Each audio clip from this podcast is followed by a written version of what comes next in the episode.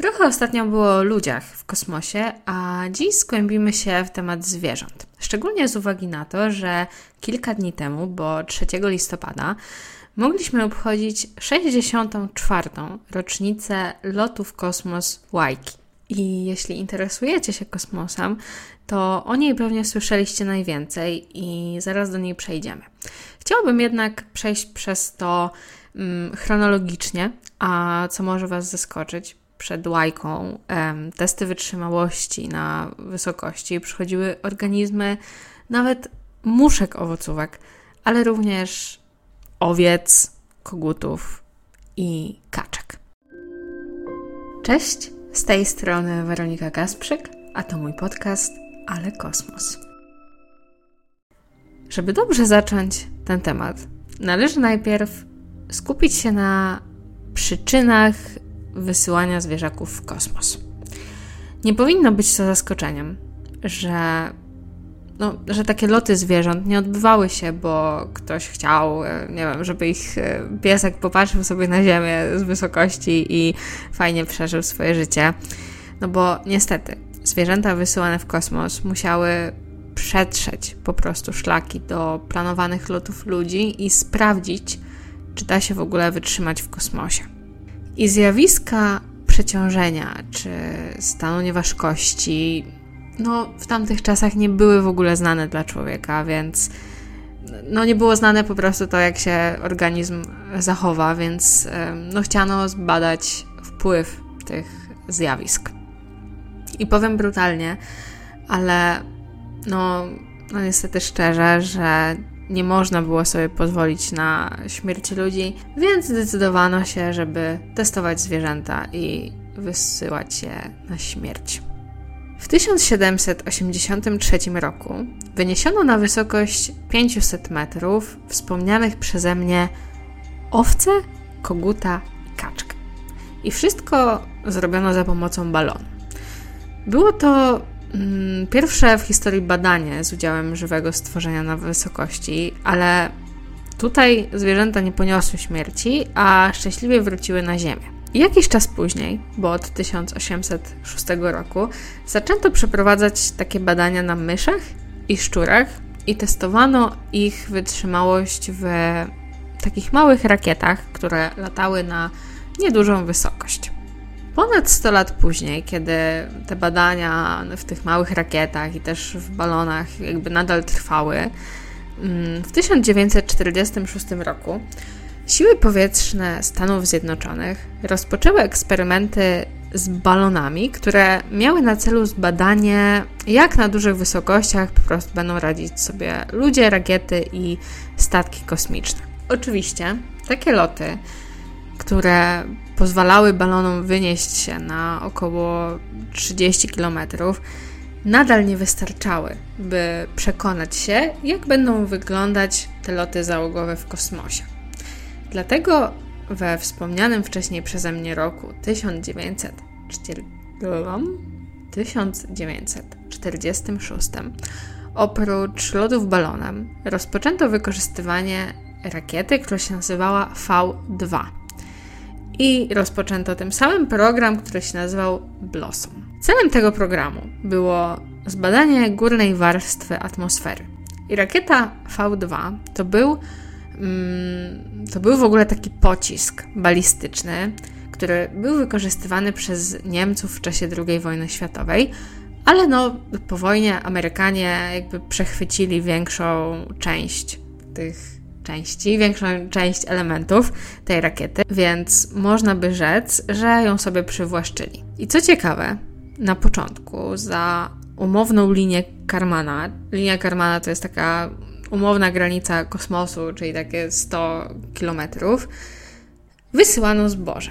No i wiem, jakby brzmi dziwnie, ale no, na tak dużą wysokość jeszcze nikt nigdy, że tak powiem, nie poleciał, więc e, zanim tam poleci nawet zwierzę, to łaskawie stwierdzono, że może tam lecieć e, pszenica, owies i żyto.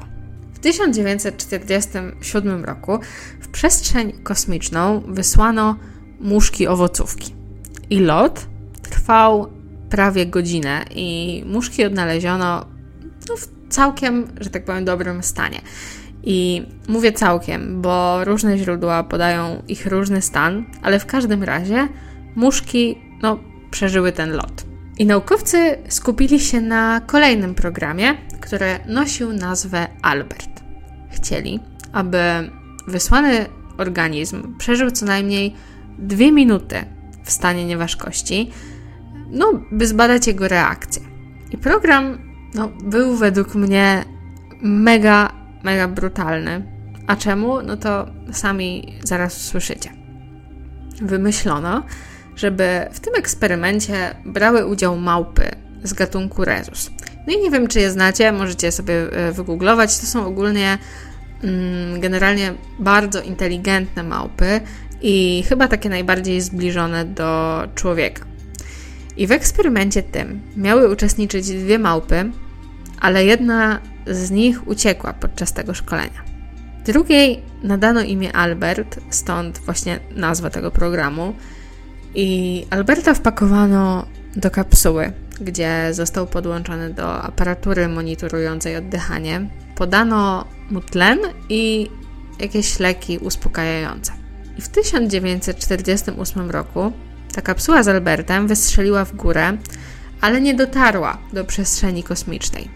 Był to, no mówiąc krótko, masakryczny lot, pełen technicznych niepowodzeń, między innymi aparatury monitorującej właśnie to oddychanie, no i no, najbardziej może istotnego systemu spadochronowego. No i Albert nie przeżył lotu. Nie wiadomo, czy zmarł podczas tego lotu, czy w momencie, kiedy cała maszyna uderzyła o ziemię.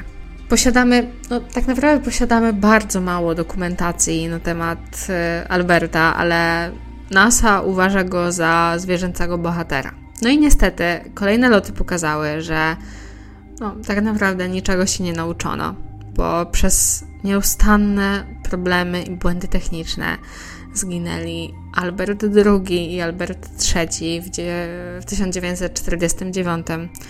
W 1950 roku zginęła mysz. W 1951 roku wysłano w kosmos małpę um, Jorik. I co prawda również zginęła, ale dwie godziny po powrocie na Ziemię. Więc było to zatem takie pierwsze żywe stworzenie, które wruszyło w kosmos i przeżyło, choć, choć w sumie no, umownie nie przekroczyło e, granicy kosmosu, bo Jorik dotarł na 71 kilometr. W 1958 roku małpa Godo poleciała na wysokość 480 km i wszystko skończyłoby się dobrze, lecz kapsuła ratunkowa rozszczelniła się podczas powrotu i przy lądowaniu wpadła do wody, przez co małpa się niestety utopiła.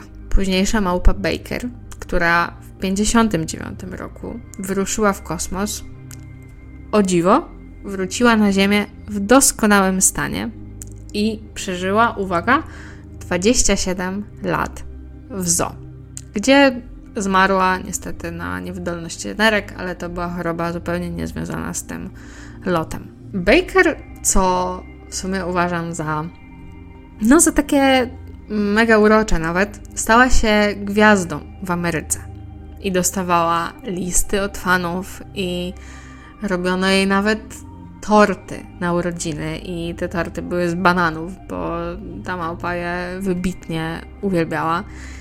E, dziś nawet ma swój pomnik w Centrum Kosmicznym w Alabamie, który ten pomnik jest zwykle przyozdabiany jakimiś tam bananami właśnie. USA pozyskało w swoim czasie 65 młodych szympansów z hodowli w Afryce, które miały się rozmnażać, by cały czas dawać właśnie te organizmy do testów.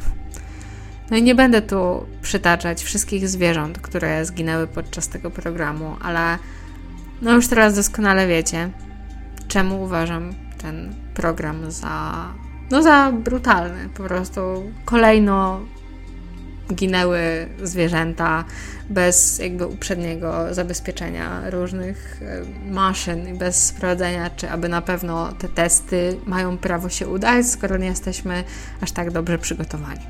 No i podczas gdy Stany Zjednoczone testowały możliwości małp w kosmosie, Rosja postanowiła skupić się na psach. I wspominałam Wam już wcześniej przy poprzednim odcinku o tej rywalizacji właśnie tych dwóch narodowości. No, więc rywalizowali ze sobą nie tylko o wysłanie człowieka w kosmos i na księżyc, ale no również przy, przy zwierzętach. Właściwie no, rywalizowali na każdej płaszczyźnie, jeśli chodzi o loty e, kosmiczne.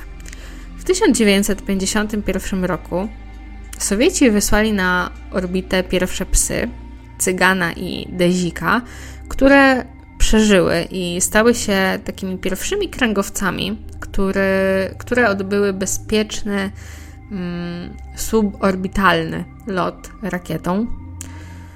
Później wysłano tam 9 psów, z czego, mm, z czego 5 przeżyło. I tych lotów Sowietów było 9 w przeciągu dwóch lat.